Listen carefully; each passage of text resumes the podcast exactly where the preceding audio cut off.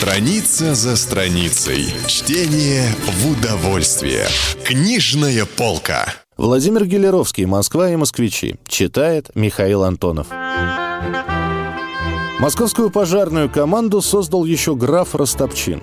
Прежде это было случайное собрание пожарных инструментов, разбросанных по городу, и отдельных дежурных обывателей, которые должны были по церковному набату сбегаться на пожар кто с багром, кто с ведром, куда являлся и брандмайор.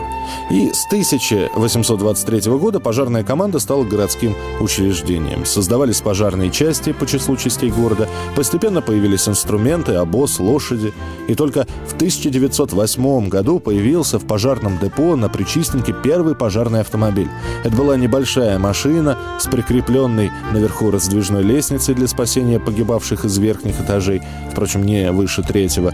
На этом автомобиле первым мчался на пожар брандмайор с брандмейстером, фельдшером и несколькими смельчаками, пожарными топорниками. Автомобиль бешено удирал от пожарного обоза, запряженного отличными лошадьми. Пока не было телефонов, пожары усматривали с каланчи пожарной.